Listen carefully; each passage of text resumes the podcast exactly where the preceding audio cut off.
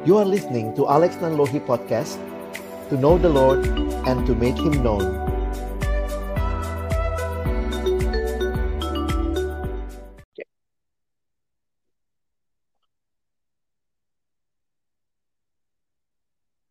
Halo, selamat malam teman-teman semua. Senang banget bisa ketemu lagi malam hari ini. Dan kali ini saya nge-hostnya nggak sendirian. Selamat malam teman-teman. Saya ditemenin, ditemenin oleh Bang Ray. Halo Ray, malam. Halo, selamat malam Bang Alex. Selamat malam Kita lagi mau, teman-teman semua. kita lagi lagi mau bahas apa nih? Ini topiknya nih banyak yang nanya nih. Ini memang clickbait ya, clickbait. Jadi eh, kita mau bahas tentang eh, PDKT ke adik binaan atau mungkin teman-teman yang lain punya sebutan macam-macam ya, adik PA, adik kelompok kecil, adik KTB kayak gitu. Hmm, Tapi mm-mm. eh, intinya mungkin kan teman-teman di masa regenerasi ini eh, ada yang ketakutan gitu ya. Aduh, gimana nih mau eh, mulai membangun relasi pertama-tama ke adik-adik yang nggak dikenal atau baru. Nah, kita mau bahas eh, seputaran itu. Jadi PDKT-nya dalam tanda kutip yang membangun relasi. Tapi PDKT ke adik binaan dalam rangka demen itu bisa dibahas kok di episode lain. Jadi nanti tetap tetap tunggu ya kalau PDKT-nya tanda kutipnya udah nggak ada, berarti itu yang beneran ke adik binaan gitu ya, yang love story ya. iya, betul, betul. Oke, malam ini kita dengan siapa aja nih, Bang Ray? Bisa dikenalin dong teman-teman Nah. kita. Nah, eh, pertama-tama eh, menyapa buat teman-teman yang ada di apa di live chat, shalom, selamat malam Oh, buat teman-teman semua. semua. Eh, thank you udah boleh join bareng. Nah, kita mau dis- diskusi bareng nih. Eh, Ah, nah, sebelumnya aku mau ajak ada dua adik kita, yaitu mm-mm. eh, Vini dan Randy dari pelayanan eh, siswa di Jakarta. Nah, mereka juga join di sini buat sharing dan eh, kasih tahu ya pengalamannya. Halo Vini, halo Randy. Halo. Halo teman-teman. Nah, Halo, eh, mungkin bula- boleh mulai dari eh, Vini sama Ren, Vin- eh, siapa? Vini dulu boleh ya. Vini boleh sharing, maksudnya pelayanannya di mana dan boleh sharing nggak dulu waktu pertama kali di dideketin sama PKK, perasaannya apa? Ada orang nyamperin tiba-tiba atau eh, SMS-in atau WA-in dan siapa tahu kalau kamu sekarang sudah jadi pemimpin mau mendekati adik binaan, adik PA, pengalamanmu juga kayak gimana kayak gitu. Vini dulu baru Randy ya. Silakan Vini. Oke, shalom teman-teman semua. Jadi, Shalom. kenalin namaku Vini. Aku mahasiswa dari Depok. Nah, kalau pengen cerita terkait dideketin dulu gimana? Awalnya aku malah nggak ngeh kalau aku lagi dideketin sama kakak PKK itu. gitu. Terus kayak ya aku ngerasa natural aja sih. Kayak gimana ya? Kayak cara kakak itu deketin aku pun juga nggak terlalu nunjukin kalau dia lagi deketin aku. Makanya aku ngerasa nggak ngeh, oh lagi diincer nih ternyata kesannya gitu kan. Oh dia lagi mau diajak ke kakak nih gitu kan. Terus eh, ngerasa sih eh, kakak itu pun juga apa ya bisa ngertiin aku gitu. Dia dia dia pun kayak Hmm. mau gitu ngomongin ini ngomongin ini ngomongin ini kayak serandom apa pun tetap dia omongin dan dia tuh mau berusaha buat ngerti gitu apa yang lagi aku senengin atau nanya-nanya ke aku lah. Vini sekarang lagi apa sibuk gimana sih? Gimana sekolahmu bla bla bla dan sebagainya gitu. Ya, makanya aku jadi kayak nggak ngeh kalau aku tuh lagi dideketin. Ngerasa oh kakak ini nggak nggak ramah. berasa tiba-tiba udah deket aja gitu ya. Iya, iya. Iya, Kakaknya cewek kan, Vin? iya. Cewek. Terus Oke, ya, kalau pengalamanmu gimana Vini? Ke apa mem- eh, mendekati adik-adik?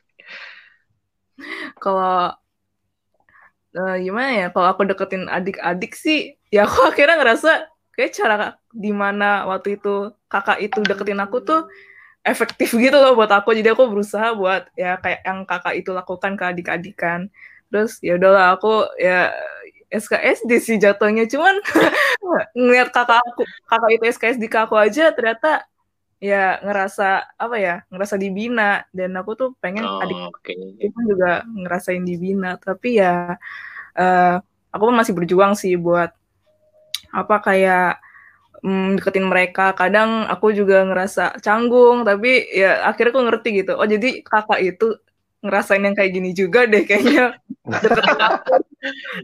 Tetap ngalamin lah ya, kerasa Iya. canggung-canggung gitu ya. Nge- ngebina ngebina Oke. berapa adik nih sekarang, Vin? Oh, kalau aku masih belum fix sih bang, cuman aku udah Hmm. beberapa targetin buat dibina lima, lima ya, Oh. ya belum belum ini sih, belum pipa pun atau belum kakak gitu. Oke, thank you Vini. Eh, Semangat, Randy Vini. sekarang, pria terganteng se seciledug ya. Bintaro bang, Bintaro. Oh Bintaro. Oke, silakan Ren, pengalamanmu. Oke, shalom semuanya. Nama aku Randy. Eh, aku pelayan siswa dari daerah Jakarta Selatan. Eh, aku mau cerita dulu gimana dideketin sama PKK ya. Kalau aku tuh dulu PKK-nya kan agak tua gitu ya. Eh, jadi Hmm, bukan hmm, TP, hmm. Iya, bukan bukan bukan visitor di sekolah aku dulu. Jadi tahu-tahu udah bikin grup lain gitu sama beberapa anak eh, Hmm. dan tulisannya apa gitu, kelompok kecil atau apa. Terus dia memperkenalkan diri, ngajakin kami ketemuan gitu. Makanya aku kayak ngerasa ini orang kayaknya nggak ada deket-deketinnya atau itu mungkin mau mendeketinnya di situ gitu ya. Eh, caranya dia efektif sih, dia bayarin bayarin makan emang waktu itu dan lumayan Eh, itu kayaknya cara yang paling efektif deh tapi Buat aku anak juga siswa ya? Iya buat siswa itu efektif banget tapi setelah jadi mahasiswa ternyata itu bisa jadi lebih efektif sih bang Oh gitu. Eh, waktu itu kayak begitu dan akhirnya kami sering eh, ngobrol-ngobrol chatting ketemuan semakin dekat dan akhirnya mulai kakak bahas bahan gitu sih waktu itu Oke, kamu sendiri udah mimpin? Enggak, aku belum mimpin. Lagi PDKT. Oh. Lagi BDKT juga ya. Iya, iya. Berasa berasanya apa? Awkward nggak? Awkward sih. Awkward banget, Bang.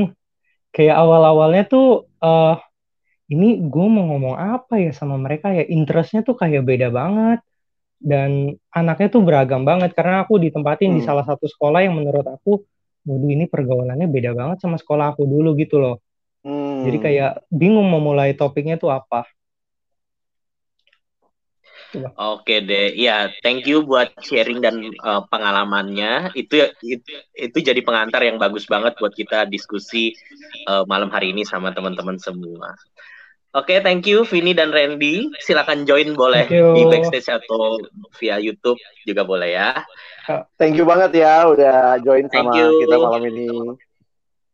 So, Bye. Jadi gimana nih Bang Rey kita mau ngobrolin apa nih? Dengan siapa aja? Ya, jadi Oke, jadi teman-teman sekali lagi selamat datang buat yang baru join. Eh, kita hari ini seperti yang tadi adik-adik kita udah sharing mau bahas tentang PDKT ke adik binaan, PDKT ya. Jadi eh, dalam arti mau membangun relasi karena banyak banget yang di masa-masa regen ini eh, mungkin takut atau bingung eh, mau ngapain kayak gitu pertama-tama. Hmm. Eh, kita udah kedatangan beberapa kakak-kakak dari seluruh penjuru Indonesia. Asik banget. Asli banget. Oke, silakan langsung dimunculkan. Nah, Oke, ini dia muka-mukanya. Ya ampun. halo kakak-kakak, selamat malam. Halo, selamat malam Halo. semua. Malam. Malam. Oke, eh, boleh kenalan dulu kali ya. Maksudnya silakan eh, mungkin nama, eh, asal daerah pelayanan, sama mungkin eh, ya apa sedang sedang melayani di mana gitu ya. Apa sebagai apa kayak gitu. Kita mulai dari eh mana? Sini ya, sini, sini. Nah, Yang paling jauh, yang paling jauh. Yang paling jauh. Paling paling timur. ya, uh, saya Feng. Uh, saat ini melayani di Makassar. Uh, dulu sempat uh, memang concern dan fokus untuk melayani siswa, tapi beberapa waktu ini memang lebih banyak uh, apa mengkoordinir pelayanan di uh, Makassar secara khusus. Tapi tetap uh, melayani siswa sampai hari ini. Tuh. Oke, masih gitu, gaya okay. siswa ya kak? Kayaknya masih siswa ya, masih, masih bergaya siswa. Kita nggak janjian loh Kak Feng pakai baju kuning nih. iya, biar lebih lebih terang benderang Bang. Oke, okay, oke, okay, bener. Salah satu alasan pilih warna kuning biar lebih glowing. Wih, glowing. silakan okay, lanjut siapa silakan. lagi nih?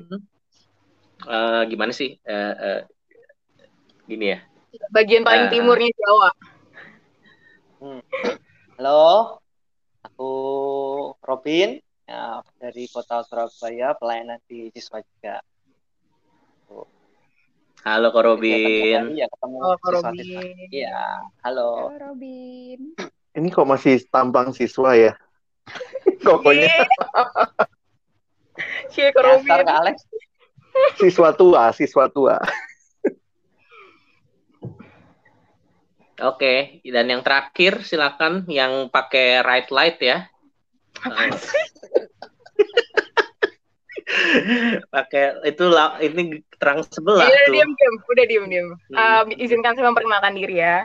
Uh, halo teman-teman semua, kenalkan nama aku Evin, aku staf siswa Perkantas Jakarta. Terima kasih. Halo Evin. Halo. Uh, Oke. Okay. Uh, uh, jadi aku mungkin throw question saja kali ya dari yang adik-adik sering tanyakan.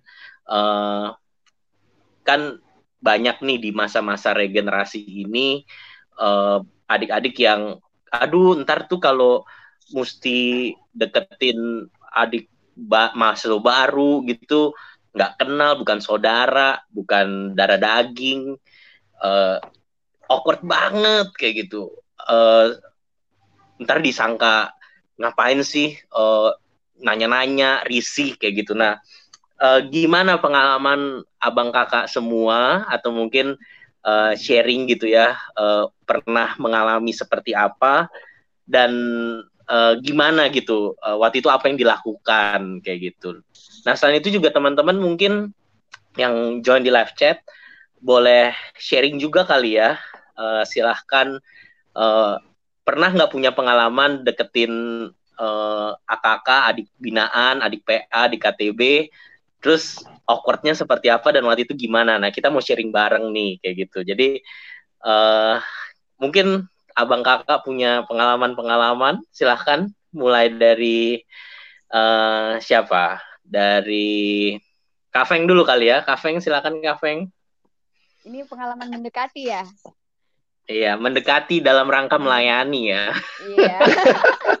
jelas ya Kak Feng ya. jelas dong, jelas. Nah, kalau pengalaman saya ingat sekali waktu pertama mulai mendekati uh, calon AKK itu waktu saya masih uh, mahasiswa baru karena uh, dilayani dari kelas 1 SMA, kemudian begitu masuk uh, kampus langsung dipersiapkan untuk jadi PKK. Jadi saya mulai mimpin itu uh, semester kedua. Jadi memang masa-masa semester satu itu masa-masa pendekatan. Um, pengalaman pertama pimpin kelompok itu uh, karena satu sekolah yang saya pimpin itu adalah junior saya di SMA. Jadi mungkin itu sangat mudah ya waktu itu, waktu itu. Karena ini yang yang pimpin alumni nih. Jadi harus didengerin gitu. Nah, hmm. tetapi pengalaman ada ke, ada kekuatan yang, umur ya. kekuatan ya. senioritas. Apalagi kan sekolah kami kan memang sangat terkenal dengan senioritasnya. Jadi waktu alumni hmm. mengumpulkan untuk mau pimpin kelompok, pasti adik-adik uh, setuju-setuju saja begitu. Tapi yang paling berkesan itu waktu saya pimpin kelompok yang kedua. Uh, itu karena saya mimpin dari sekolah yang berbeda. Uh, sempat juga dipikir saya alumni dari sekolah itu. Uh, jadi waktu itu agak-agak ini ya, agak-agak mengalami ketakutan. Saya masuk di sekolah orang, kemudian deketin uh, anak sekolahnya, ini siapa, itu siapa gitu ya. tidak ada pemahaman tentang um, kondisi sekolahnya seperti apa, memang benar-benar baru. Sekalipun saya pergi pertama kali ke sekolah itu memang dengan satu teman yang juga alumni dari sekolah itu. Nah, dari dari um, permulaan permulaan datang ke sekolah itu, adik siswa yang um, yang saya layani waktu itu berpikir saya ini alumninya. Jadi uh, tiba-tibanya deket begitu. Jadi mereka nggak merasa bahwa saya ini dari sekolah lain. Nanti setelah saya memperkenalkan diri baru mereka sadar oh ternyata Kak Feng ini bukan alumni kita ya ah, tapi kok akhirnya bisa nyaman bisa nyambung begitu ya nah sejak itu kami sering uh, apa jalan bersama jalan bersama dalam artian uh, keluar ke ini ya keluar ke mall gitu nah terus dulu kan saya sempat juga ngelesin anak uh, SMA anak SMP begitu jadi salah satu strategi untuk uh, mendekati adik-adik siswa uh, itu menawarkan uh, apa layanan gratis untuk ngajarin beberapa tugas-tugas gitu. Jadi mungkin yang merasa oh, ini kakak kok mau repot-repot begitu ya. Nah, tapi itu justru membuat kedekatan di antara kami. Setelah sekitar tiga tiga empat bulan begitu pendekatan, nah saya mulai masuk tuh tanya-tanya uh, bagaimana kalau kita KTB, uh, memperkenalkan KTB itu apa. Nah, bersyukurnya karena sekolah ini memang bukan sekolah yang baru ada KTB-nya karena uh, senior-seniornya kelas 2 dan kelas 3 waktu itu sudah ada beberapa sih yang ikut KTB jadi paling tidak mereka udah udah familiar lah dengan KTB sehingga itu nggak hmm. terlalu ini nggak terlalu mengalami uh, kesulitan dalam hal ini akses masuk ke sekolah kemudian deketin adik-adiknya juga. Yang paling bermasalah itu waktu berhadapan dengan diri. Ini benar nggak ya? Ini kayaknya nanti kalau saya ditolak ini bagaimana? Kalau nanti ditanyakan tujuannya apa nanti gimana? Jadi ada ketakutan ketakutan seperti itu di awal. Tapi so far setelah berjalan lebih lebih nyaman.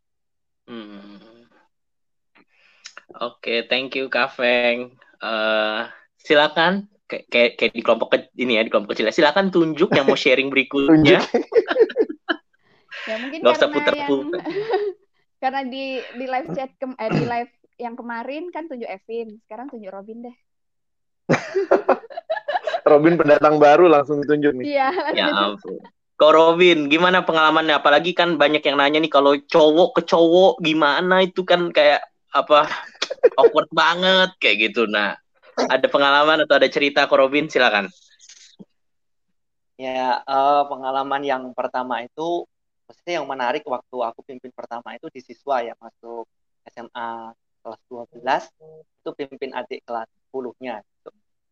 Uh, waktu itu mungkin agak gampang kali ya karena hmm, mereka ikut kayak stufel gitu ya di kotanya terus datang gitu ya karena memang mungkin dari daerah kali ya jadi ngikut-ngikut aja gitu ya uh, mau ikut ya ikut gitu jadi kayaknya bersyukur banget nih awal-awal pengalamannya itu mulus waktu itu gitu tapi sampai juga ada bagian yang nggak mulus itu ketika dulu sempat ini karena daerah ya KTP-nya itu gabung cowok sama cewek gitu. Waduh, itu yang paling susah nih aku. karena kan gimana nih ada cowok ada cewek gimana imbangnya itu yang paling sulit sih hmm. untuk aku sebenarnya. Karena kan beda nih perkumpulan kita begitu. Tapi karena kondisi ya akhirnya yang bisa dilakukan adalah ya sharing terkait dengan perkumpulan mereka standar siswa sih kayak uh, perkumpulan keluarga gimana dan ya studinya gimana gitu-gitu sih kebanyakan. Nah, yang pengalaman kedua yang menarik itu sebetulnya waktu aku mahasiswa gitu ya. Jadi uh, mahasiswa aku soalnya bukan masuk di pelayanan siswa gitu, aku masuk di pelayanan mahasiswa. Nah, yang kulakukan adalah aku masukin calon-calon anak KTB ku itu yang baru-baru itu ke kosku gitu. Jadi semuanya tak masukin di satu kos yang sama. Kenapa? supaya efektif ketemu tiap hari gitu ya kan mau tidak mau kan harus dipaksa ada pertemuan kan namanya aja mau ya mau mau dipimpin gitu kan jadi ya ya udah diajak sharing terus diajak sharing gimana kuliahnya ya beberapa kali gitu beli kayak ada mau beli makan atau apa namanya anak daerah juga sesuatu kan nah pengalaman ketiga yang paling menarik sih maksudnya uh, waktu awal-awal jadi seorang staff ya, masih dengan level seorang staff pun ternyata untuk PDKT ke siswa pun itu tetap gentar juga gitu. Apalagi pada waktu itu aku awal-awal itu rintis nih ke satu sekolah yang benar baru gitu. Jadi kayak udah baru baru jadi staff sekolahnya baru mesti jelasin ke kepala sekolah ke gurunya belum lagi PDKT ke siswanya mesti minta izin ke orang tuanya nah ya waktu itu yang kulakuin adalah sebenarnya nongkrong sih gitu ya mungkin Hmm. kata kuncinya ada di ciptakan momen gitu. Kalau mau Hmm. deketin anak-anak ini jangan nunggu momennya gitu. Kadang nunggu momen itu paling susah sih waktu itu kayak kapan ya aku diajak ngomong. Itu aduh kayak nunggunya lama banget akhirnya menciptakan momen. Nah, yang paling kugunakan itu waktu itu ngomongin soal game gitu. Karena mereka sibuknya ngomong soal game nih. Jadi semuanya ngomong game ya Hmm. udah masuk aja eh ngomong apa sih gitu. Nah, kebetulan aku ngikutin jadi ngikutin aja satu ngomong-ngomong-ngomong dan akhirnya beberapa siswa tertarik gitu. Bahkan ada siswa yang merasa bahwa aku cuma main gamenya itu sama dengan satu orang ini loh di sekolah. Jadi mau tidak mau dia ngikut aja. Hmm. Ya ampun, jadi ngekos bareng, ngegame bareng itu juga bisa dipakai ya buat Game mempersatukan dari. Iya, makanan. Tadi kafe makanan, kalau ini game, kosan, macem-macem ya ternyata eh, cara-cara kita bisa PDKT kayak gitu. Thank you, Korobin. Mau tunjuk siapa, Oh. Korobin? Evin dong. Oke, lari, silakan. Kak Evin Eh, pernah punya pengalaman seperti apa? Kalau tadi ada yang denger sharingnya Randy terkait sekolah yang dia tempatin dan itu beda sama sekolahnya. Itu sebenarnya aku satu pengalaman sama Randy. Bedanya aku masuk sekolah itu tahun 2011. Randy baru Hmm. masuk sekolah itu tahun 2019. Itu jauh banget 8 tahun ya ampun. Dan selama 8 tahun Ketahuan itu ya memang terjadi inilah ya banyak sekali gejolak di sekolah itu. Nah, sekolah apa itu?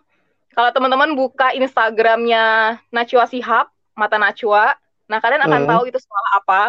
Itu memang sekolah yang pada masa itu, aku nggak tahu sekarang gimana, itu sekolah yang terkenal dengan anak-anak eksis gitu ya, anak-anak yang banyak lulus dari situ tuh jadi artis dan memang masih banyak yang begitu gitu. Dan bayangin, aku dari sekolah pinggiran Jakarta tempat jin buang anak terus tiba-tiba harus datang ke sekolah itu gitu ya sekolah yang belum punya istilahnya apa belum punya kelompok kecil nggak tahu kelompok kecil itu apa terus belum punya kepengurusan yang baik dan segala macam belum ada ibadah yang tertata atau gimana gimana terus tiba-tiba datang ke situ dan ya seperti yang sudah bisa diduga itu seperti dunia yang baru gitu kan kayak ya ampun ini anak kampung nyasar ke Jakarta rasanya gitu ya bener-bener itu beda dunia gitu. Apalagi pada saat itu yang lagi ngetren pada masa itu adalah teman-teman handphone BlackBerry. Kayak waktu itu tuh punya BlackBerry privilege kayaknya gitu ya. Jadi bayangin semua anak pakai handphone itu, terus eh, jadi tuh kalau mau kontak-kontakan sama mereka harus pakai BBM. Nah pada saat itu aku nggak punya BlackBerry gitu. Dan yang aku lakukan akhirnya adalah berdoa, Tuhan ini gimana caranya untuk bisa PDKT sama mereka? Eh sementara mereka cuma bisa dikontak responsifnya itu ya uh, pakai BBM begitu kan. Jadi selama melalui masa bergumul, berdoa gitu ya, entah gimana caranya Tuhan kasih lah, walaupun itu second loh waktu waktu itu. Jadi salah satu yang aku pelajarin juga adalah sebenarnya waktu kita hadir di sana, waktu kita diutus gitu ya, kita nggak bisa milih kita mau di sekolah mana atau ketemu siapa gitu. Tapi salah satu yang aku nikmatin dan salah satu yang juga akhirnya aku pelajari adalah ya waktu itu aku nggak kenal anak-anak itu, aku nggak tahu sekolah itu, aku bisa dibilang ya aku nggak mengasihi atau mengasihani mereka juga waktu itu karena belum kenal sama sekali. Tapi waktu dateng, salah satu yang aku pikirkan dan aku ingat adalah, iya ya Vin, kan waktu udah komitmen mau jadi pelayan siswa, mau mengasihi Yesus, artinya ya walaupun kamu datang ke sekolah itu, kamu nggak kenal mereka, kamu nggak tahu, tapi waktu datang ke mereka itu sebagai wujudmu mengasihi Yesus juga begitu. Caranya adalah ya dengan datang gitu kan menghampiri mereka lalu mencoba mendengarkan dan belajar apa sih sebenarnya uh, bagaimana sih cara mereka sebenarnya dalam beradaptasi di tengah-tengah lingkungan mereka dan sebagainya gitu. Dan akhirnya juga aku belajar iya ya waktu datang waktu kenalan sama mereka waktu akhirnya berusaha gitu sebisa mungkin uh, istilahnya tidak excuse dengan beberapa hal yang bikin aku sebenarnya juga gentar untuk ketemu mereka. Iya ya ini bagian sangkal diri di dalam memperjuangkan pemuridan di sekolah ini. Itu sih paling dulu awal-awal sesederhana itu aku mikirnya uh, kenapa masih mau datang di sekolah itu bertahun-tahun. Jadi waktu itu aku di sekolah itu uh, kurang lebih tiga dua tahun lah. Dua, dua dua tahun tuh kerjaanku cuma dateng ngobrol nongkrong di sana. Yang kayak tadi teman-teman cerita juga traktir mereka segala macem. Tapi nggak bisa-bisa tuh yang namanya mimpin kelompok kecil ngajakin mereka datang persekutuan tuh enggak sampai akhirnya barulah di tahun ketiga aku di situ akhirnya Tuhan buka jalan uh, sampai akhirnya ada kelompok kecil lah di sana. Gitu sih itu paling pengalamanku sih gitu. Oke okay, thank you Vin. Bang Alex ada cuma sharing atau gimana? Beda beda generasi kayaknya. Tapi yang aku lihat sih begini uh, yang nggak berubah ya bahwa memang benar ya manusia harus menemukan cara berelasi dengan manusia lainnya gitu. Dan itu biasanya mulai dari hal-hal yang sama. Dan pengalamanku dulu uh, salah satunya adalah dengan apa ya dengan karena kami kami saya uh, ini sekedar pemberitahuan ya saya sama Feng satu alma mater ya. Ya Feng? Satu alma mater walaupun beda tahunnya jauh ya. Tapi poin yang menarik adalah waktu itu ada ada kakak yang datang mau main sama kita mau bergaul dengan kami dan itu buat kita tuh jadi satu hal yang luar biasa sih. Waktu kami itu belum ada cuma ada telepon rumah sih zaman itu ya. Jadi nggak ada wa waan bbm segala macam nggak ada gitu. Yang ada ya cuma telepon rumah aja gitu. Nah dalam realita telepon rumah itu ya gimana? Kami harus uh, ya ditelepon janjian kakaknya datang ke sekolah. Walaupun dia waktu itu mahasiswa dia nggak ada di sekolah kami begitu. Jadi bagi bagi bagi aku sih ngelihat bahwa memang dibutuhkan perjuangan dengan berbagai cara gitu sih bang Rey yang aku lihat Oke, jadi kalau aku simpulin uh, tadi dengan kesempatan bisa uh, main bareng, terus uh, tinggal bareng, bahwa ada hmm. percakapan bareng, even bahkan makan bareng kayak gitu ya. Aku jadi tadi waktu dengar cerita abang kakak semua, jadi iya ya pengalaman kita lucu ya. Aku juga mimpin kelompok kecil pertama kali di kampus itu bukan di jurusanku, bukan di fisika. Hmm aku mimpinnya tuh anak geografi. Bisa bayangin kan postur anak fisika yang kayak begini mimpin ke Ketemu anak, geografi. geografi yang yang keras yang yang hidup itu keras kayak gitu. Yang uh, apa uh, ma, apa beda lah uh, budayanya kayak gitu. Cuma ya aku inget juga gitu pengalaman aku ingat kan prinsipnya dapatkan perut dapatkan hatinya kayak gitu ajak makan. Terus terus uh, apa uh, bahwa mereka tetap aja butuh uh, buku-buku fisika dasar kayak gitu. Jadi uh, masih bisa lah pinjem pinjemin kayak gitu. Jadi ya bersyukur ya uh, thank you buat sharingnya uh, abang kakak semua. Nah mungkin ini ada kalau aku ada boleh lebih spesifik kali ya. nih. Ada yang di oh. live chat nih bang Ray banyak yang sharing. Halo oh, teman-teman okay, okay. semua banyak Halo, teman-teman. Evin nih katanya. Kak Evin tambah cantik malam ini. Thank you buat yang udah menyapa ya. Sorry, uh, ya aku nggak bacain semua, tapi kami melihat sapaan teman-teman. Uh, thank you buat uh, yang udah datang dari ada yang beberapa dari daerah ya. Ada dari Iya, Pekanbaru uh, ada, dari Medan ada, dari Jambi, iya. dari Kak Okta dari Palembang. Kayak gitu. Uh, thank you. Boleh silakan uh, terus sharing gitu ya pengalamanmu seperti apa sih dulu pertama kali mendekati atau membangun relasi. Siapa tahu sharingmu itu juga bisa jadi inspirasi hmm. atau kepake gitu ya. Ternyata teman-teman lain bisa, iya ya bisa juga tuh kayak begitu. Dan jadi kita bisa uh, saling brainstorming lah dan siapa tahu kalau lagi stuck bisa butuh ide baca dari sharing-sharing uh, kita. Nah, aku mungkin mau lebih spesifik kali ya, mungkin nanya ke abang kakak semua nih.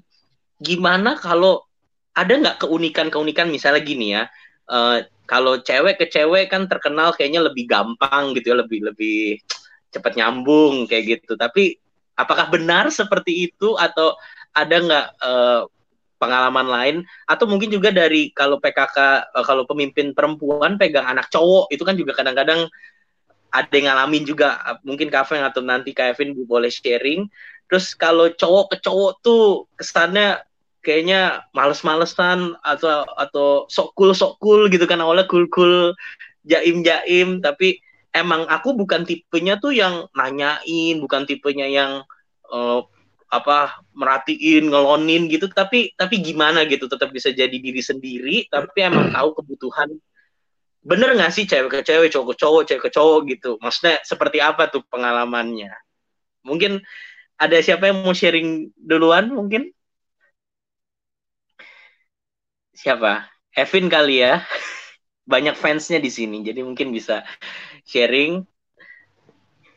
Um, kalau misalnya berarti ini kan PDKT ke adik binaan yang beda gender gitu ya? Cewek ke cowok. Uh, kalau soal pengalaman uh, setiap orang tuh beda-beda. Ada orang memang bisa gampang uh, berelasi dengan lawan jenis, ada orang yang memang susah. Ada orang yang terbiasa, ada orang yang bingung begitu. Uh, lalu bagaimana dengan aku sendiri? Uh, ya waktu itu juga aku ngalamin hal yang sama lah gitu. Nggak uh, gampang untuk bisa deket gitu ya sama adik-adik cowok, adik-adik binaan cowok. Tapi yang aku pelajari justru menurutku uh, adik-adik binaan yang cowok-cowok itu justru jauh lebih gampang istilahnya apa ya dideketin. Karena apa? Mereka nggak gampang baper gitu. Dan kayak apa adanya aja gitu. Jadi tuh uh, kami tuh sebagai kakak-kakak perempuan jauh lebih gampang justru kayak oh kalau mereka nggak suka mereka bilang enggak nggak bisa. Kalau mereka nggak eh, nggak uh, oke okay, tuh udah kelihatan ekspresinya. Nah hmm. sementara kalau sama teman-teman cewek biasanya justru lebih jelimet sih. Karena kan biasalah cewek kalau ditanya ada apa? Enggak nggak ada apa-apa kak gitu kan. Uh, jadi buat siapa tahu justru... cowok siapa tahu cowok-cowok persekutuan juga gitu nggak tahu juga sih. Cuman so far yang aku temuin uh, cowok-cowok ini jauh lebih bisa dibaca sih ininya uh, hmm. sebenarnya gerak-geriknya gitu lah ya. Nah terus uh, kalau terkait uh, bagaimana dengan perbedaan gender ini dan tantangan untuk akhirnya mendekati mereka ya aku sih aku sih pakai prinsip Yesus aja lah gitu. Bagaimana Yesus tuh dan bukan cuma Yesus ya Allah kita tuh Allah yang berinisiatif.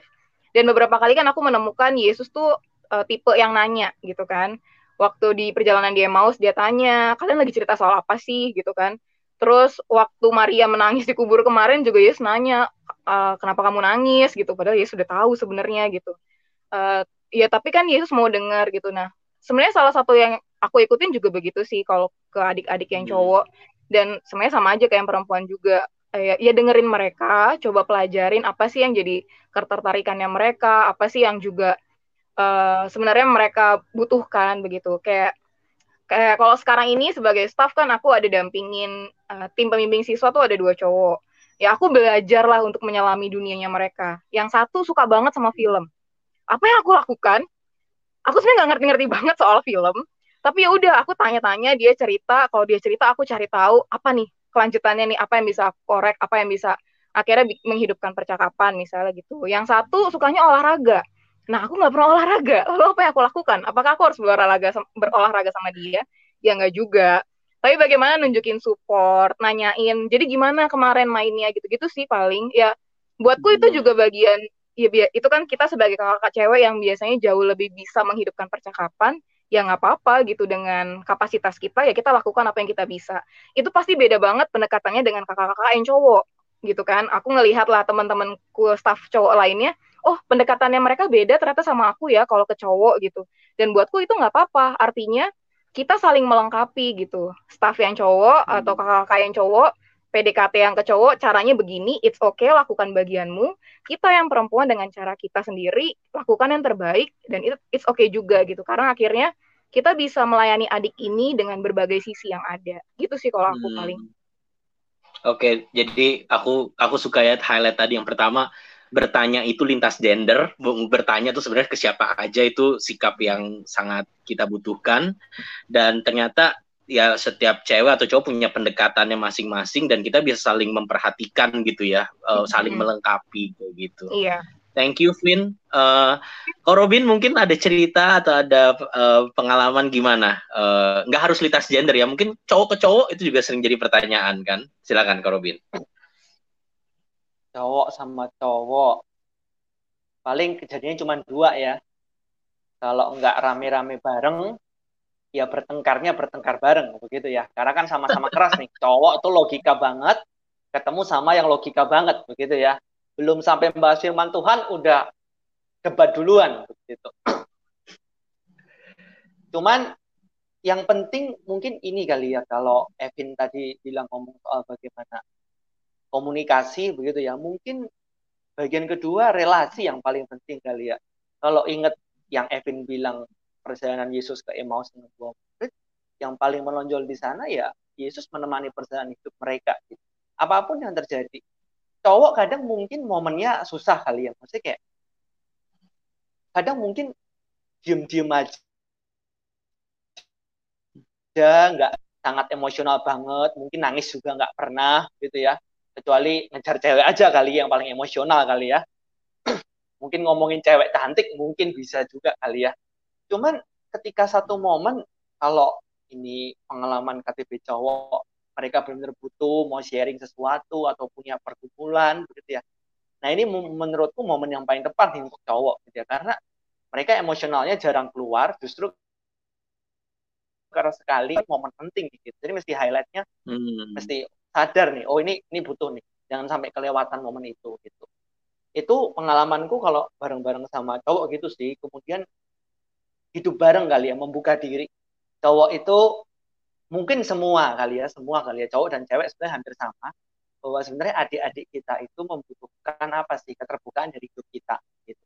Hmm. dan semakin kita terbuka sebenarnya mereka pun juga mau terbuka begitu.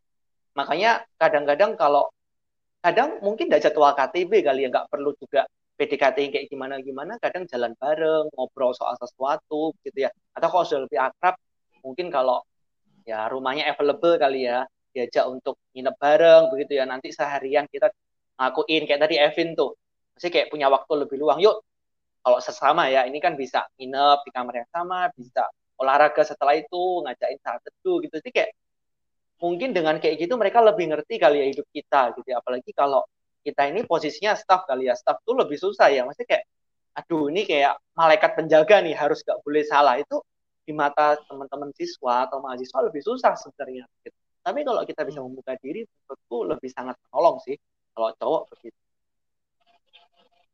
oke uh, apa tadi juga di top apa di chat aku juga lihat ya lead core sempat bilang gitu penting juga uh, pendekatan personal uh, eh, one on one karena di situlah kita bisa mem belajar memperlihatkan diri kita seperti apa adanya dan kita bisa mem, mem, apa buat safe place buat mereka juga bisa share apa aja. Dan uh, kayak Robin tadi ya maksudnya uh, ya cowok uh, mungkin nggak banyak momen terbukanya tapi ketika kita bisa peka dan siap sedia di waktu yang tepat uh, itu akan sangat sangat uh, menolong gitu. Bagian kita ya setia menanti setia mendampingi setia bersama kayak gitu ya.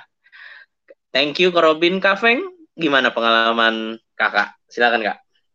Ya sebenarnya sih sepakat dengan uh, Evin dan Robin ya. Ada pernah juga pengalaman-pengalaman seperti itu. Uh, saya pimpin uh, eh, KTB cowok juga pimpin yang cewek juga. Memang uh, beda ya pimpin cowok pimpin cewek kalau cowok memang lebih simpel. Uh, itu salah satu yang uh, lebih lebih enaknya gitu ya nggak harus alay. Karena saya tipe orang yang nggak nggak nggak alay begitu. Nggak nggak bisa menunjukkan sikap aduh kenapa benar-benar maksudnya yang cewek alay gitu kak. Iya. Nggak semua sih tapi ada nggak semua. Cuma yeah, lebih repot lah ya kak memang saya lebih harus mengeluarkan energi lebih besar untuk mendekati adik uh, eh, KTB yang cewek ketimbang yeah, adik yeah. yang cowok gitu. Hanya memang kalau cowok memang butuh waktu yang lebih panjang untuk bisa uh, masuk di dalam kehidupan kehidupan mereka begitu. Nah, salah satu cara yang saya lakukan juga uh, selain tadi yang uh, dua rekan saya sudah sebutkan, uh, bagi saya mengenali keluarga mereka itu juga cara terbaik jadi biasanya hmm. saya kalau sudah kenal dengan adik KTB, saya pasti akan kunjungi rumahnya. Karena saya punya prinsip uh, bisa dekat dengan adik itu karena masuk sebagai keluarga. Jadi waktu kenal dengan eh, keluarganya, tahu papa mamanya, tahu saudara-saudaranya, tidak hanya dengar dari ceritanya, tapi saya bisa hmm. melihat langsung papanya yang mana, mamanya yang mana, saudaranya yang mana begitu. Nah, itu salah satu kekuatan yang sampai hari ini saya sangat rasakan sehingga biasanya uh, mamanya saya panggil juga mama gitu ibunya saya panggil juga hmm. ibu sekalipun itu sapaan-sapaan yang tapi paling tidak adik KTB itu merasa oh, kok Kak Feng uh, merasa dekat begitu ya dengan papa mama saya begitu. Terus pasti Hmm. dikenal dikenal. Terus kalau ada apa-apa masalah biasanya kakak KTB yang dicari gitu ya. Tanya "Oh, ini adikmu? Kenapa? Tolong dong dia Eh, kamu deh yang bicara. Biasanya, biasanya orang tua lebih percaya kakak KTB ketimbang orang tua sendiri yang ngomong ke uh, adik KTB-nya Iya, gitu. ya karena itu salah satu kekuatan yang sampai hari ini menurut saya masih efektif bagi saya ya. Nggak tahu kalau teman-teman yang lain adalah eh, kenal keluarganya minimal eh, tahu ya yang mana papanya yang mana mamanya gitu. Sesekali kunjungi rumahnya. Terus kalau yang cowok eh, memang tadi saya bilang butuh waktu yang agak panjang. Nah salah satu yang eh, eh, yang saya lakukan untuk mendekati adik-adik KTB yang cowok itu untuk bisa masuk dalam kehidupan mereka yaitu tadi mendekati hobinya gitu. Jadi saya Hmm. belajar main game itu ya dari mereka gitu ya. Main Mobile Legend main PUBG PUBG gitu ya. Itu dari mereka gitu. Akhirnya memaksa diri eh, nggak harus mahir. Bagi saya nggak harus mahir tapi paling tidak tahu kenal. Sehingga kalau mereka obrolin hal-hal seputaran game itu saya bisa ngerti gitu ya. Bisa bisa nyambung lah dengan pembicaraan mereka terus yang menarik juga yang eh, saya alami dengan adik KTB saya baik yang cowok maupun cewek ini ya eh, karena mungkin mahasiswa waktu mereka dari saya pimpin mereka kan dari SM, SMA kemudian masuk di mahasiswa mereka masuk di dunia mahasiswa itu waktu itu sempat film eh, 5 cm gitu ya lagi booming boomingnya nah anak-anak tuh banyak eh, suka mendaki. Nah akhirnya challenge Hmm. diri yuk kita mendaki. Nah itu ternyata kesempatan waktu itu menjadi momen bagi adik KTB saya yang cowok untuk banyak cerita. Karena jalan jauh kan jalan panjang kan. Terus mengalami penderitaan bersama mendaki bersama. Itu pengalaman yang menurut saya sangat eh, berharga karena dari situ saya tahu sisi-sisi kelemahan adik KTB saya. Saya tahu juga eh, bagaimana mereka ketika mereka ada dalam masa-masa sulit kehausan tidak ada makanan. Itu kan biasanya eh, originalnya orang tuh kelihatan tuh di situ dan bukan cuman dia yang kelihatan saya juga kelihatan gitu kan Iya. ini apa yang kalau dalam kondisi-kondisi begini eh, dia berespon seperti ini nah ternyata dalam peristiwa itu eh, mereka bisa kenali oh rasa-rasanya begini ya ternyata tidak seperti yang kalau cuma tatap muka KTB kan biasanya yang rohani-rohani lebih lebih manis Hmm. ketimbang eh, realita hidup yang sesungguhnya nah salah satu cara yang dilakukan Robin juga tadi tinggal bersama Nah, itu juga sering saya lakukan waktu eh, mereka awal-awal kuliah gitu ya. Kami nginep bareng, masak bareng.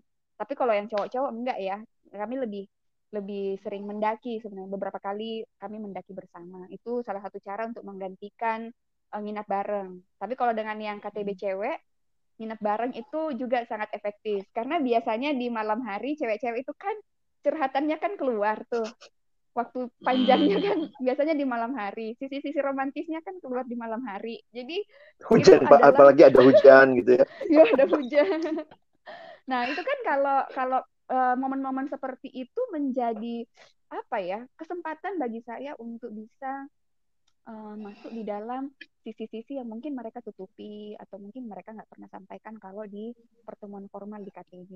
Nah, itu salah satu cara belajar masak dengan adik KTB gitu kan itu juga bisa menjadi satu momen untuk eh, apa membangun relasi dengan adik KTB. Jadi memang saya sepakat juga dengan Robin kita perlu buat momennya. Jangan tunggu Hmm. momennya. Karena dengan membuat momen sebenarnya banyak banyak hal sih yang sebenarnya bisa kita lakukan. Eh, poinnya adalah kita mau repot atau enggak itu. Hmm. Jadi memang dengan dengan dengan mimpin KTB berarti kita siap untuk direpotkan gitu ya Hmm. siap untuk eh, kepoin hidupnya orang, siap untuk tanya-tanya, siap untuk eh, diambil waktunya oleh adik KTB. Jadi semua semua itu kita perlu siapkan. Dan memang Hmm. eh, satu hal yang penting adalah sikap hati yang tulus ya waktu kita eh, pimpin adik KTB karena sangat besar eh, potensi untuk bersungut-sungut, sangat besar eh, kemungkinan kita untuk mau menyerah. Tapi waktu kita punya sikap hati yang tulus kepada mereka itu bisa menjadi Hmm. satu kekuatan bahwa Yesus sendiri tulus sama mereka. eh, kita pun juga Hmm. perlu memperlakukan mereka sama seperti itu sekalipun eh, kita jauh daripada sempurna untuk seperti Yesus memperlakukan murid-muridnya. Tapi bagi saya belajar dari Yesus itu bisa menolong kita. Jadi kiblatnya ke Yesus gitu. Itu sih kalau aku Bang Ray. Thank you Kak Feng. Aku iya ya, masuk ke hidup orang itu nggak mudah, merepotkan. memasukkan orang ke hidup kita itu juga nggak mudah, itu merepotkan, tapi itulah bertumbuh bersama, itulah uh, belajar menjadi murid bersama kayak gitu. Bang Alex ada prinsip yang mau Bang Alex ingatkan buat kita semua mungkin ada keinget uh, share gitu. Silakan, semua Bang. udah disampaikan sih, tapi yang memang aku ngelihat bahwa banyak kali dalam pembinaan itu momen-momen informal tuh penting karena seperti yang Feng bilang tadi ya, waktu lagi makan bareng, waktu mungkin lagi krisis, kita jadi lihat dia aslinya kayak apa. Saya ingat pengalaman dengan satu adik KTB. Sebenarnya adik KTB ini yang paling saya banggakan dulu karena selama di KTB itu pokoknya manis banget sikapnya, ngomongnya, hafal ayatnya bagus, dikasih tugas apa dia lakuin gitu sampai satu waktu dia ngajak saya uh, saya mau pulang terus kemudian uh, dia bawa mobil saya ikutan mobil dia gitu dan waktu di mobil ya kita ngobrol-ngobrol. Jadi saya itu yang cukup saya banggakan adik KTB ini ternyata waktu di mobil itu mobilnya disalip gitu ya ada mobil lain yang nyalip gitu. Tiba-tiba dia ngomong gitu anjing sorry dia ngomong kalimat-kalimat kotor gitu ya. Kebun binatang saya kaget gitu.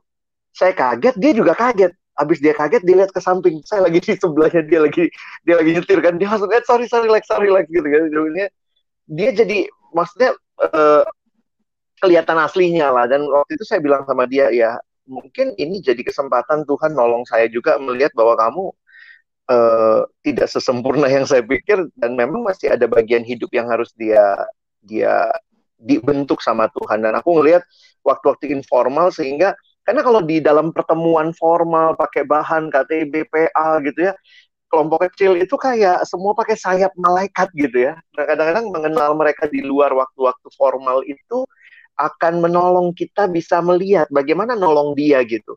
Karena ada kebutuhan-kebutuhan yang nggak terungkap di pertemuan yang cuma dua jam selesai pakai bahan sharing satu sama lain. Tapi makanya saya juga berpikir banyak, misalnya uh, waktu saya mimpin di mahasiswa, saya ke kosan mereka, uh, makan bareng, jalan bareng gitu. Itu penting banget. Tapi yang yang kedua mungkin gini juga kali ya ini bicara soal diri. Mungkin teman-teman kalau ngelihat saya sekarang nggak kebayang lah saya dulu gitu ya. Ini lebih kurus pasti. Tapi pengalaman waktu dulu itu uh, pengalaman waktu dulu mimpin kelompok kecil pertama kali, saya bukan tipe orang yang seneng memperhatikan orang, bisa memperhatikan orang, bisa nanya apa yang dalam hidupmu dan waktu itu saya akhirnya harus belajar saya sempat mikir gini ya udahlah gue memang anaknya kayak gini ya udah hidup lu hidup lu hidup gue hidup gue gitu nah yang kayak bang Ray bilang tadi memasukkan orang ke hidup kita dan memasukkan uh, kita masuk dalam hidup orang tuh perjuangan. Nah saya ngelihat saya ingat tuh perjuangan perjuangannya yang saya lihat yang pertama adalah kalau saya megang adik binaan maka jam doa saya bertambah gitu. Berarti saya mulai memasukkan nama-nama mereka dalam doa saya dan itu itu sebenarnya yang paling mendasar yang aku, saya, aku alami ya. Ketika aku bisa doain mereka dengan tulus dengan rutin sebenarnya itu itu perhatian yang paling dasar lah ya memang kita ajak makan nantinya kita ajak nonton tapi sebenarnya doa itu bagiku sama seperti jadi ingat waktu Yesus sebelum memilih murid-muridnya dia berdoa dan aku jadi ingat banget itu jadi beberapa kali dalam pengalaman ketika aku bisa bergelora mendekati mereka, merindukan mereka, sebenarnya kan aku doain mereka. Nah, terus usaha yang lain yang mulai tuh. Saya dulu waktu nelfon kan zaman itu belum ada HP ya, nelfon tuh saya sampai daftarin pertanyaannya. karena karena awkward gitu ya, apalagi kan cowok uh, telepon halo malam, uh, terus pertanyaan utama lagi apa? Uh, oh, habis makan bang, tik satu udah. Eh, pertanyaan kedua e, besok kuliah apa? Itu saya sampai tulis tuh satu dua tiga gitu. Sampai pernah satu waktu saya udah nggak tahu tiba-tiba balik lagi ya udah makan? Kan udah tadi bang. Oh iya ya itu pertanyaan pertama tapi poinnya adalah uh, itu usaha lah yang saya lakukan men, apa keluar dari comfort zone saya karena saya mau belajar memasukkan orang dalam hidup saya dan saya masuk dalam hidup orang gitu kali Oke, thank you buat sharingnya uh, uh, abang kakak semua. Nah, uh, mungkin uh, pertanyaan terakhir kali ya, atau mungkin uh, ya sekadar mungkin juga bisa jadi reminder. Uh, kalau misalnya uh, abang kakak boleh sharing uh, apa uh, encouragement atau penguatan buat teman-teman yang akan baru akan mungkin memikirkan dan ke depan akan menjalani sebagai seorang pemimpin. Atau mungkin kalau mungkin yang ikut di kita juga bukan sudah bukan siswa mahasiswa uh, mungkin alumni juga alumni mau memulai uh, persekutuan atau mungkin dengan sepantarannya uh, jangkau lagi gitu. Apa mungkin kan bukan bukan adik binaan tapi sama kan uh, posisinya gitu. Mau mau sama-sama memulai persekutuan mau sama-sama uh, melayani. Uh, ada encouragement atau apa yang bisa teman-teman boleh uh, sampaikan kayak gitu? Silakan mau mulai dari siapa dulu? Uh, siapa Korobin lah Korobin silakan Korobin ya kalau mau encouragement mungkin untuk adik-adik gitu ya mesti kayak atau teman-teman yang mungkin baru mau mulai gitu ya. Ini momennya tepat gitu ya mesti ini adalah momen di mana mungkin semua orang membutuhkan dikasihi gitu ya. Momen dibutuhkan untuk butuh didengar banyak dan ini momen yang paling tepat menurutku. Mesti kayak orang semua work from home dan menanti begitu ya. Menanti adalah sesuatu yang paling tidak menyenangkan ya bagi kita tapi akan lebih baik jika momen ini segera digunakan gitu ya. Kan hmm. karena kita punya banyak waktu begitu ya. Kita punya banyak waktu dan gunakan itu dengan baik juga sih untuk mulai. Minimal tadi sudah kak Alex bilang kalau nggak yakin nih gitu ya. Ya berdoa dulu. Di level mana kita akan kesulitan kalau kita nggak pernah memulai satu langkahnya itu poin pentingnya sih hmm. mulai aja satu langkah itu yang akan mendorong kita maju ke depannya ya. Thank you Ko Robin. Oh ya, aku lupa ngingetin ya. Kalau mungkin teman-teman boleh share uh, di grup chat gitu ya, di live chat. Uh, ada nggak ucapan syukur buat kakak kamu? Mungkin ya kakak kamu atau adik binaan nggak nggak tahu baca atau enggak, tapi kita di yang datang aja, di screenshot berarti. Bisa di screenshot. Atau masa itu bentuk ucapan syukur kita bentuk apa doa kita juga lah seiring kita menuliskan ucapan syukur atau mungkin do, uh, ketika kita sang baca ya kita mengaminkan atau mendoakan satu sama lain kayak gitu. Oke okay, thank you Robin. Uh, siapa? Evin boleh share? Apa encouragement buat teman-teman yang lagi stuck mungkin atau baru akan mulai, baik siswa, mahasiswa atau bahkan alumni yang mau menjangkau atau memulai pelayanan sesamanya. Hmm, kalau aku mungkin ya aku berdoa buat teman-teman supaya kiranya senantiasa punya hati, pikiran dan perasaan seperti Yesus yang walaupun tahu akan ditolak, walaupun tahu dia tidak akan didengarkan, dia akan diabaikan, tapi tetap datang, tetap maju, tetap bertanya, tetap hadir buat orang-orang yang sebenarnya akan menolak dia juga gitu. Kiranya ini juga yang menguatkan teman-teman untuk bisa tetap berjuang hadir, bukan kita yang terpenting, tapi Kristus dan adik-adik kita layani, dan juga sering berjalannya waktu kita bisa ngalamin juga kehadiran Tuhan yang kiranya menguatkan kita senantiasa dalam perjuangan pemuridan ini. Terima kasih. Thank you, Kak Evin. Kak Feng, boleh sharing Kak Feng? Ya, buat teman-teman yang uh, mau mimpin, uh, pimpin pertama itu uh, mungkin penuh dengan ketakutan. Yang pertama jangan pernah pikir pikir hasilnya dulu, karena pengalaman uh, saya mimpin kelompok dua KTB di awal itu semuanya hilang, nggak ada hasilnya gitu ya.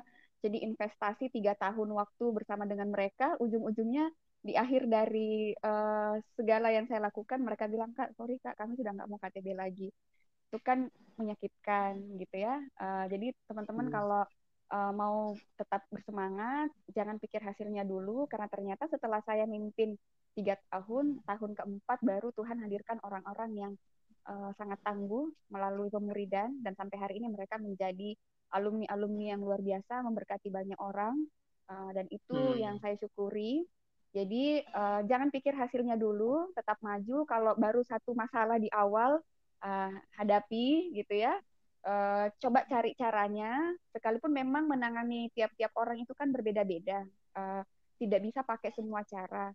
Jadi teman-teman uh, apa tidak bisa pakai satu cara gitu ya. Jadi teman-teman perlu memakai semua cara untuk bisa uh, menjangkau atau menolong adik-adik. Pendekatan personal itu sangat jauh lebih penting, uh, menyentuh hatinya, menyentuh perasaannya gitu ya, dan hadir seperti tadi Kak Evin bilang dan siap untuk direpotkan. Jadi teman-teman uh, perlu siap untuk direpotkan uh, dan itu ya kalau memang perlu uh, dan memang seharusnya teman-teman perlu minta Tuhan siapa yang Tuhan mau hadirkan untuk merepotkan hidupku gitu dan untuk repoti hidupnya uh, mintalah gitu ya karena itu bisa hmm. menjadi satu semangat untuk uh, ya ini aku siap nih untuk direpoti gitu ya aku siap hmm. untuk direpotkan jadi uh, tetap semangat teman-teman. Uh, jangan stuck di satu cara coba segala cara diskusi dengan banyak orang. Ya mungkin juga sudah uh, pimpin uh, lama pimpin kelompok lama atau mungkin juga bisa sharing dengan teman-teman juga yang uh, punya kondisi yang sama. Dan uh, yakinilah bahwa orang-orang yang teman-teman pimpin itu adalah orang-orang yang Tuhan mau. Mereka juga boleh mengalami kasih Kristus melalui teman-teman. Jadi tetap semangat gitu ya Thank you, Kak Feng. Uh, Bang Alex, ada petua, um, petua, petua, pemuda, pemuda dan petua. Kalau aku sih, um, ya salah satu yang menarik di dalam pelayanan Tuhan Yesus bagiku adalah pemuridan. Jadi pemuridan itu adalah Yesus berjalan bersama dengan murid-muridnya, proses membawa mereka jadi murid yang sejati. Dan aku pikir dari begitu banyak hal yang Yesus lakukan, eh, kadang kalau bilang mujizat, ya aku nggak bisa ngelakuin mujizat gitu ya. Khotbah ya aku bisa khotbah, tapi kan nggak semua orang juga mungkin bisa berkhotbah. Tapi berjalan bersama dengan orang lain, aku pikir itu satu privilege yang harusnya semua orang bisa lakukan gitu ya. Dan Tuhan sudah kasih teladannya, dan ya mari ikuti. Aku jadi ingat satu kalimat uh, yang juga sebenarnya ini berkesan buatku ya. Kalimatnya mengatakan begini. Da, jadi ada satu orang ditanya waktu itu kalau engkau dikasih kesempatan mengulang hidupmu sekali lagi apa yang akan kau lakukan? Lalu dia dengan uh, tegas menjawab sebenarnya kalau aku dikasih waktu boleh mengulang hidupku sekali lagi maka aku akan membina lebih banyak orang untuk Yesus. Jadi mungkin itu yang buat aku uh, ya mari mulai kayak Robin bilang tadi ya, mari mulai untuk bisa jadi orang yang memuridkan, membangun orang lain melalui hidup kita, kita juga bagikan bagi yang lain. Itu kali Bang Rey. Oke, thank you buat sharing dan buat uh, pengalaman keterbukaannya Bang Alex, Kaveng, Kevin dan uh, Korobin. Uh, juga uh, thank you buat teman-teman yang boleh involve di uh, nonton hari ini uh, yang boleh uh, share uh, ucapan syukur maupun doanya buat AKK kami, uh, kami membacanya dan kami terus uh, mendukung dan mendoakan kiranya teman-teman boleh terus bertumbuh bersama dengan uh, AKK-AKK yang teman-teman layani. Nah, uh, teman-teman masih bisa terus boleh tuliskan pesan atau ucapan syukur. Nah, sembari itu akan ada beberapa pengumuman yang di masa WFH ini uh, kami mengajak teman-teman boleh join bareng di Pasca Perkantas uh, hari Sabtu 18 April jam uh, 16.30 WIB.